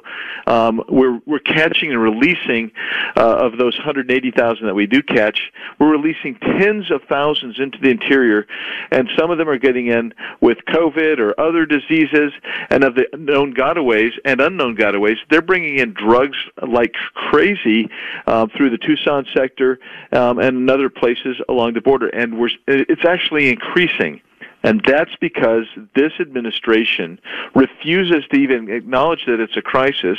They, and they also uh, are not planning to change any of their policies except for to make it easier to get into the country and provide additional incentives to sneak into the country illegally. I mean, and, and you're right there at the border. Um, I know the, the attorney general is also partnered with you and, and others, and we see what Governor Abbott is doing down in the great state of Texas, but this is what we know.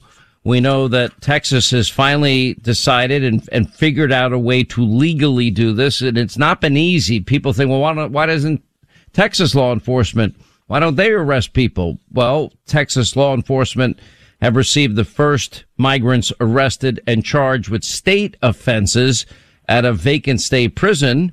And they transferred the first three migrants to this, this prison in Del Rio, uh, near Del Rio, Texas and several state organizations, including the Texas Department of Criminal Justice, Texas Commission on Jail Standards, Texas Commission on Law Enforcement, you know, have now worked to establish alternative detention capacity uh, to move criminal illegal migrants from other countries. And Governor Abbott, along with allocating $250 million of Texas money to continue building the wall, uh, announced this Operation Lone Star in March. Um, I know this was tried by Jan Brewer back uh, a number of years ago. It was not successful in the courts. That's problematic, isn't it?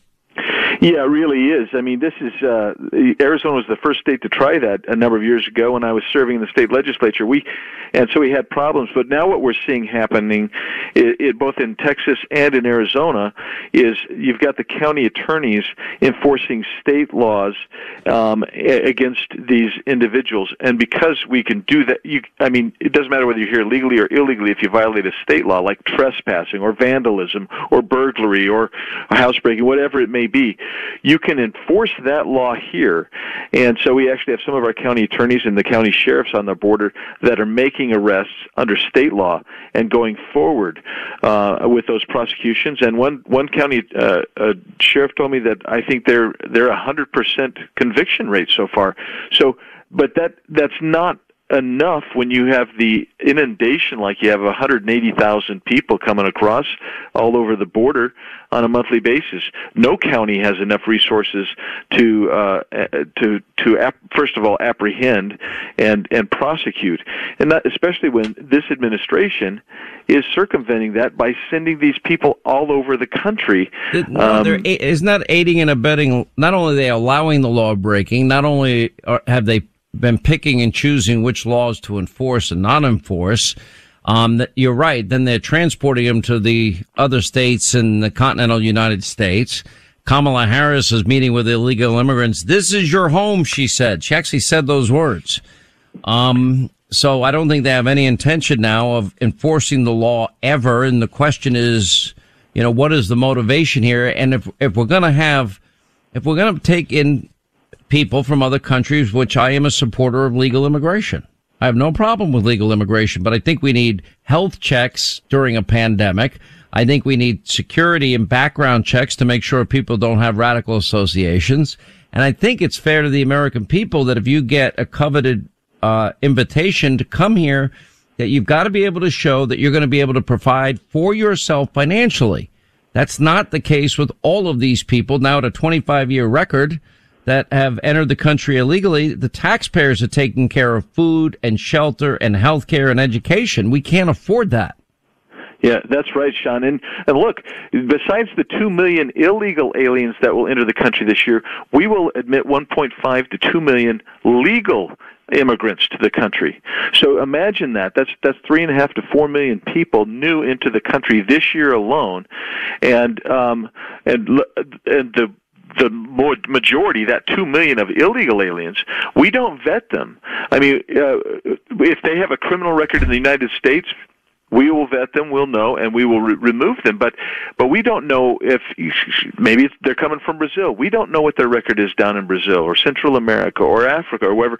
We don't know if they've committed crimes there. We don't we don't catch They- everybody. They're not COVID testing the vast Right. overwhelming majority, are they? They're not, they're not doing it at all. That's right. They're not doing that either, and the, and the other communicable diseases as well.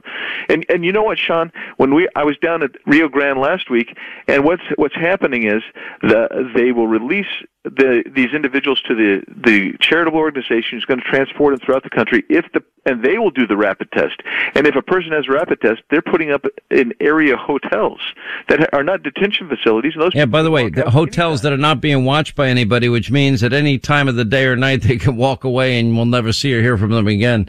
Um, we have the agriculture secretary, uh, Vilsack, uh, in an exchange with Lindsey Graham. He's actually saying, Oh, I don't believe that Biden's, uh, uh, ha- policies have in any way, uh, affected the wave of illegal immigration. And Lindsey goes, uh, why don't you go down to the border like I did and check it out for yourself? Listen. You don't believe the change of policy has affected a wave of illegal immigration. You don't believe eliminating remaining in Mexico has affected a surge of people seeking asylum claims. It's a complicated issue. No, it's not. It's Yes, not it is. complicated Senator. at all. Now, Senator, you know it's complicated. Well, you know it's complicated. You're making no, it's not. It's oh, really sure simple. is. Yeah, no, it's not. So, simple. so It's let not me simple. just say this. Put a fine point on it. What the hell has happened in the Triangle countries in six months, where we went from the lowest illegal crossings coming from that part of the world to the highest? The pan- the pandemic and, and food shortages. So that's what you believe. It's not re- changing the policy of remain in Mexico, abolishing the idea that you have to wait in Mexico, you're not released into the country. You can't figure out that when the Trump, admi- uh, excuse me, the Biden administration canceled remain in Mexico, they'll let you come into the country and they release you into the country and you never show up for your hearing. That that catch and release program. Have you ever talked to the Border Patrol about this? Have you ever had a discussion about the pull factors with the Border Patrol? Have you ever had one? Yes or no? Yes. When? Uh, my first stint. Oh, well, when was that? Well, I don't remember the year, sir. Okay, has it in- been in the last 10 years? It may have been. Has it been last year? No. Okay. Go talk to them and you'll find out how wrong you are if you talk to them. Well, I mean, that checkmate, game over, and I can't believe this guy has such a high position in government. It frightens me. Yeah, I can't believe it. He can't even remember if it was in the last 10 years. And if you go down to the Border Patrol, virtually every agent's going to tell you, uh, including uh, those that are very supportive of Joseph uh, President Biden, they're going to tell you that the Remain in Mexico policy needs to come back. They're going to tell you that you can't take away Title 42 authority, which is what this administration has promised to do. You can't. You got to reinstate the the the Northern Triangle of state asylum agreements that we had. All of those things, and and build defense. All of those things would slow this thing down and uh, stop the pull factors, and and we could gain operational control of the border. This happened on January 21st. Is is uh, when he- when Biden re- rescinded these Trump policies, and within a few days, you started seeing a surge at the border that has grown a record number every month, February through Ju- June of this year. Well, it's pretty unbelievable. I mean, this this is what they're now inflicting and doing to the country, and this can't happen. And but it is happening, and the, the only way it's going to stop is if America actually follows the laws that it passes. You're a lawmaker. Joe Biden's, you know, swore to uphold our Constitution. Our laws are based on const- our Constitution. That is the foundational uh, aspect for every law that is that is out there. Quick break more with Congressman Andy Biggs uh, as we talk about a whole host of issues. 800 941 Sean, your calls, final half hour of the program today. We are in regular touch uh, with these social media platforms, uh, and those uh, engagements typically happen through members of our senior staff, but also members of our COVID 19 team. Uh, given, as Dr. Mur- Mar- Murthy uh, conveyed, this is a big issue of misinformation, specifically on the pandemic. In terms of actions, Alex, that we have taken, or we're working to take, I should say, from the federal government, we've increased disinformation research and tracking within the Surgeon General's office. We're flagging problems problematic posts for Facebook uh, that spread disinformation. As we continue, Arizona Congressman Andy Biggs is with us. Uh, let me get to the other issue here, and and that would be the battle that you're engaging in in the letter to the Biden administration condemning government censorship. Explain exactly what that means. Well, what we're doing is, I mean, government censorship is basically uh, the same thing if you have an agent or the government itself. So what's happened is, if Jen Psaki is representing the the administration, they tell us that they are working with the Facebook and other social media sites to censor. Um, basically any kind of opposition uh, language, those agents, which is big tech now, um, they are acting for the state. That's censorship. That's Article One, or excuse me, that's uh, uh, First Amendment violations, and it needs to stop. And they need to answer questions. So we have submitted a bunch of questions to this administration, seeking um, that they we want answers. We want answers. What makes them think they have authority, and also, do they have databases? Are they what's how's this surveillance going? And it's just another aspect of control in the surveillance state. And this administration has no regard to your constitutional rights or mine, and that's what we're trying to get at. Yeah, well, you've been all over it, and you've done a great job. Uh, the question is, how do you see 2022 lining up? Because if you look at the Democrats and their strategies, there's an article actually in the Politico that says uh, Democrats are counting on Joe Biden's popularity to save them from a midterm massacre. And I'm like, what popularity? well, uh, yeah, they, you know, so he he's got a 50% approval rating, but nobody else in the Democratic Party is anywhere near that. And so, uh, I I don't believe though that we can sit by and say, look look how bad the the Democrats are, and uh, and hope that we we have the trust of the American people. I think we as Republicans have to have a very positive, forward-thinking agenda, America First agenda. Uh, the Trump policies that he put in place, whether it's border security, whether it's energy policy, you name it, uh, the jobs economy, uh, they were very popular with the American people. That's where we have to go forward. Uh, address those issues in response. We can't just go and say they're really bad. We're we're not as bad as them. We have to go through and say not only are they really bad, but what we have is is the the the way that you want to work, live, learn, play, um, and those rights will be protected, so you can fulfill uh, the measure of your creation and really enjoy the American dream that's where we have to get back there and be just as strong going forward on the positive side as we know that Democrats are with the negative side. All right, Andy Biggs, uh, head of the Freedom Caucus, Arizona District 5. Uh, thanks for fighting a good fight. Frankly, without the Freedom Caucus, uh, Republicans would not have the backbone that they have on any issue. And you guys play a very vital and key and, and important role. Thank you for what you're doing. Uh, 800 941 Sean is our number on this Friday. We'll get to your calls, final half hour of the show today. Quick break, right back. All right, 25 now to the top of the hour. 800 941 Sean if you want to be a part of the program. Final half hour here on a Friday. You know, just when you think like things are going to slow down, news never slows down anymore. I noticed that Louis Farrakhan finally got, you know, suspended from Twitter. Did you notice that? Not Louis Farrakhan himself. It was actually the Nation of Islam account. And it was because of, quote, COVID misinformation. What about all the horrific views that this man has? You know, but Donald Trump can't use any of these platforms. Well, I think that's putting it kindly. I wouldn't say, you know, kindly? Say, saying that you want to kill an entire. Again. I didn't hear you say kindly. Kindly. Kindly. kindly. How do you say it? Kindly. Kindly. Kindly. Yeah, I'm saying it like that. No, you're Anyways. not. no, you're not. Yes, I am. Kind, Okay. Kindly. Now you're going to make me feel self conscious. Anyways, but you know, the Nation of Islam and Farrakhan are putting out tweets and commentary. It's not like, oh, we don't like the color of the sky today. It's, we hope an entire uh, nation of people is wiped off the face of the earth. You know, that to me is aggressive. You know, that's a little bit different. But for some reason, you know, COVID takes precedence over, you know, an entire state of people. I'm like, why are they not both important? It's just insanity. You know, it, it's obvious with where they're going. I don't think they, um, meaning I, I, the government, it, it, it, you want to talk about vaccine hesitancy. You look at all the news that we had been talking about earlier in the program today. I don't even think they believe their own science. I don't think they believe what they were telling everybody to do. Otherwise, like for example, this Vikings coordinator fired. He's out as, as the coordinator. after refusing the vaccine. But I, but I thought it wouldn't matter because everyone else had the option to get the vaccine. And if you got the vaccine, you didn't have to worry. Okay. Um, more trust. Uh, by the way, Fau- Fauci's trust is, is totally gone. Then you've got Joe Biden and the White House now, you know, saying that they're going to issue a mask mandate for children and, and maybe others as well. Other states are now bringing back the mandate.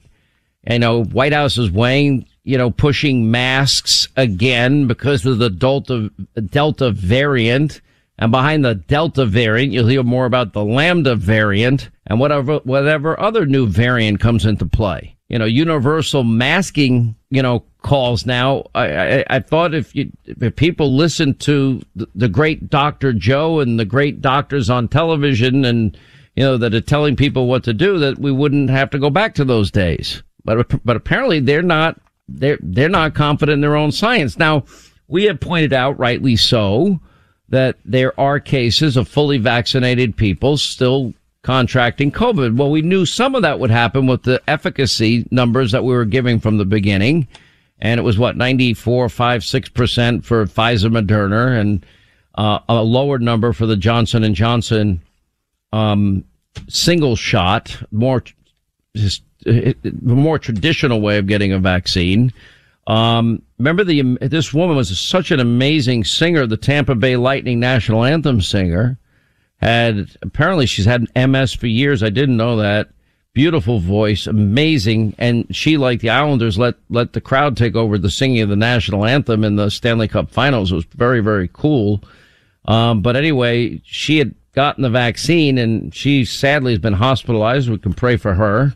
Um, the White House is is you know trying to lecture Ron DeSantis because you know since August, remember last year, his schools have been open. Most states kept their they kept their kids out of school the whole year. You know, and DeSantis is hitting back saying, "Show me the science." They keep lecturing about the science, the science, the science. Atlanta, Chicago, they're going to require masks when school reopens. Now there's a push to get even children vaccinated. Um, now there was vaccinated patients in Texas account for only 43 of nearly 9,000 deaths since February, according to Texas health officials there. 9,000 deaths since February. 43 of the people that died, in fact, had been vaccinated. And then the argument would be, well, you know, it, it increases, or as Governor DeSantis said, coronavirus vaccines reduce the mortality and are saving lives that way. Uh, you got over fake news CNN, their medical experts saying uh, vaccine mandates are something that will have to come.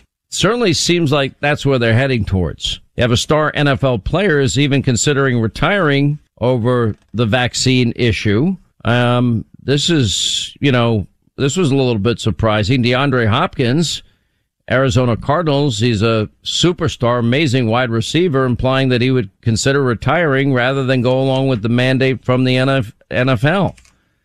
And um, looks like uh, uh, Whitmer got a pass by Joe's DOJ as it relates to the nursing home deaths because she had, like Cuomo and like Wolf and like Murphy, they had this nursing home executive order that they were following. Um, all right, on this um, Friday, let's get to our phones here. Uh, let's say hi to Lori's in Pennsylvania. Hey, Lori, how are you? And we're glad you called. Thanks for being with us. Hi, Sean. How are you? I'm good. Thank you for checking in. Um, I just wanted to let you know that um, the Cuba deal, um, for a long time, the Cuban people were trying to um, protest to try to get their freedom, and the Obama, um, not Obama, sorry, the Biden administration didn't want to do anything for them until you brought it up and until you fought for them and you went down to Florida and had your town hall and everything. And I think that if it wasn't for you, that they would have still ignored it. Um, I I really I don't think I deserve the credit. Here's who I, I give all the credit to. Well, I, I give the credit to a lot of people, but the the top of the list has to be all of the the, the passionate people in Miami, uh, what they call Little Havana, and the Cuban American community because they have been tirelessly out there calling attention to what's going on and people in, you know, it, that they love, their friends, their neighbors, their relatives, um, people they know are literally risking their lives for the cause of freedom and they are offering support and solidarity and trying to get the message out. And I've been watching, but I've also watched, there's been some media coverage, but very limited and I, I just thought it was fundamentally unfair. And I, I heard their voices. Anyway, we make calls to Governor DeSantis and, and Marco Rubio and, and Congresswoman Salazar and the mayor of Miami. I mean, everybody immediately it was a yes. When is it? We want to help. So I give all of them credit. And I just felt like, you know, like a typical we, we don't follow the crowd in the media. We, we, we are, we forge our independent path. Um, and, and we do what they won't. They wouldn't vet Obama. We did. They lied about Russia and Trump collusion. We got to the truth. Um, that's what we try and do every single day. And, and believe me, the, the mob, the media, they're not exactly fans of me or this show. And I'm fine with that. I'm very comfortable with that, as a matter of fact. But I, I appreciate your kind words, but I, you know, I, I believe in many ways you hire me to do this radio show every day. You give me this honor. I, I'm hired to do the TV show. I do the show for you, this incredible audience that I, I have because you, you give me this opportunity and I owe it to you to give me, give all that I've got. And I try every day to do that um, and put on the best show possible with news and information that I know the mob and the media and big tech will censor and never put out there. And and again, well, I, I, you know, and I get hit from the left and the right and the center and everywhere in between, and I really don't care because I'm doing this show for the for this audience. Um, and we do have an information crisis, and we are apparently very alternative media because most media is corrupt and and they just protect Joe Biden. They won't even cover or play Joe Biden's you know mental screw ups and his cognitive mess that he's in. Sad. It's tough, but you're you're, you're very kind, Lori. Thank you very much, Sean, and you have a good day. You have a great weekend. All right, Blake in California. Blake, how are you? Glad you called. I'm doing so well. Thank you for uh, taking my call. I want to make the most of my time. Um, I, I want to talk about two things: your your town hall in California um, to your town hall. It was such a breath of fresh air. The authenticism that you guys got out, and and the way that you got you interacted with the crowd, and then the way w- with those government representatives um, interacting with the crowd was just so awesome. Um, I'm the son of an immigrant. Father immigrated here from Portugal, um, and I, I believe anybody who is a son, daughter, granddaughter of any kind of immigrant, we all came here for a reason we didn't come here because everything was so wonderful in the country that we came from. We came here for opportunity, whether it was soft socialism in in Europe or full on communism in Vietnam, Korea. Um, I mean, any anywhere you have come from, uh, Hmongs, any you need to stand in solidarity in solidarity with the Cuban people, with the Venezuelan people, and and anybody who is going through oppression. Um, to try and correlate this with California, here in California, you know, it's a it's soft socialism. You know, um, the the the the citizenry here, we always push back and push back against it, but our executive branch here in California forces it upon us. Um, I would, I, I actually live in Devin Nunes' district, um, and it's not far from from Kevin McCarthy's.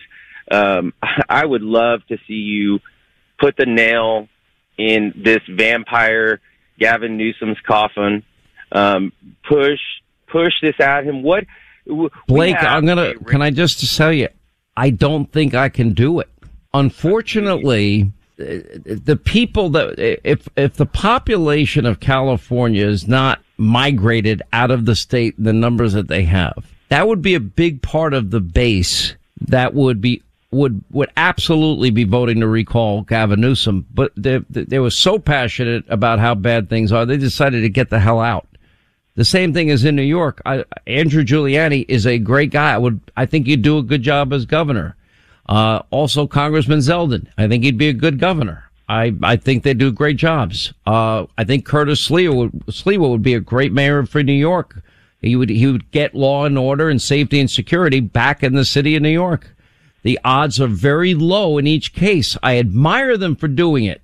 I really do. And I'm, I want to help them. I, getting to question two and on the recall is going to be very hard for you guys out there. No, and how you were saying the media, the media blackouts in certain areas, um, and that's one thing I don't. I, I that you know, Fox News, um, the Patriot. I, I am I'm all over the Patriot channel, but um, bringing light because this, I, I really think that you're having Democrats coming to the table now and realizing what's happening here. Our our drug problem is so rampant in California, and also too, Sean. If you can't change California, you can also show urban areas in Texas, Arizona, Florida that this is what the Democrats of the United States of America have in store for all of America because that's really what they want. What's happening here? They want to bring it to every neighborhood across the United States.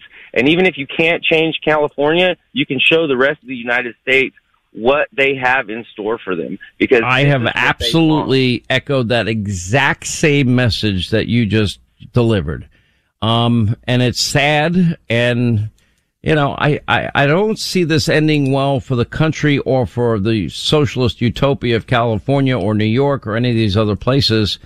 And it's just sad. Now, now we're in an ideological battle where I don't see any middle ground. I, you don't reconcile secure borders and, and open borders amnesty. You don't reconcile no, no energy development versus energy independence. You don't reconcile, um, any of these tough issues. It's, it's kind of scary where we are right now. Anyway, uh, I appreciate you uh, being with us. I really do. And I'm, I'm, you know, the recall's coming. Let's see what happens. It's an uphill battle in my view, but you know, with God, I guess all things are possible, right? Uh, 800-941 Sean is our number if you want to be a, a part of the program. All right, that's going to wrap things up for today. Uh, but you know what? The news never stops. Now we got a big week. Next week, we're going to watch the radical new Green Deal Democratic Socialists as they attempt now to bypass the normal, as they attempt to bypass the normal legislative action of actually passing a bill and they'll use reconciliation. We will be standing up for you and giving you news you'll never get from the media mob.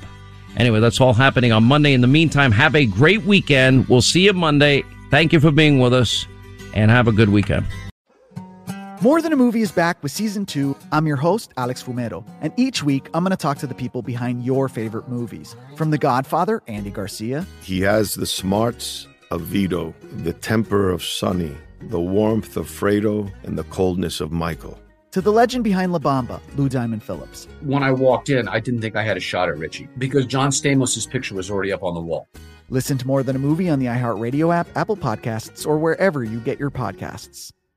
Hi, I'm Michael Rapaport. And I'm Kebby Rapaport. And together we're hosting Rapaport's, Reality Podcast. We have a passion for reality TV, and we're inviting you into our living room. We're dissecting the drama and we're giving praise to the single greatest form of entertainment on television today. That is right. Reality TV is the greatest form of entertainment on television today. Listen to Rapaport's Reality with me, Kebby Rapaport. And me, Michael Rapaport, on the iHeartRadio app, Apple Podcast, or wherever you get your podcast. Hey, I'm Jay Shetty, and I'm the host of the On Purpose podcast. This week, I talked to Orlando Bloom in a rare interview where we went deep into how to get comfortable with fear and how to change the guilt and shame thought pattern. People say, What are you afraid of? Right? I'm afraid of fear because it's like I want to confront anything in my life that feels challenging on those levels. Listen to On Purpose with Jay Shetty on the iHeartRadio app, Apple Podcast, or wherever you get your podcasts.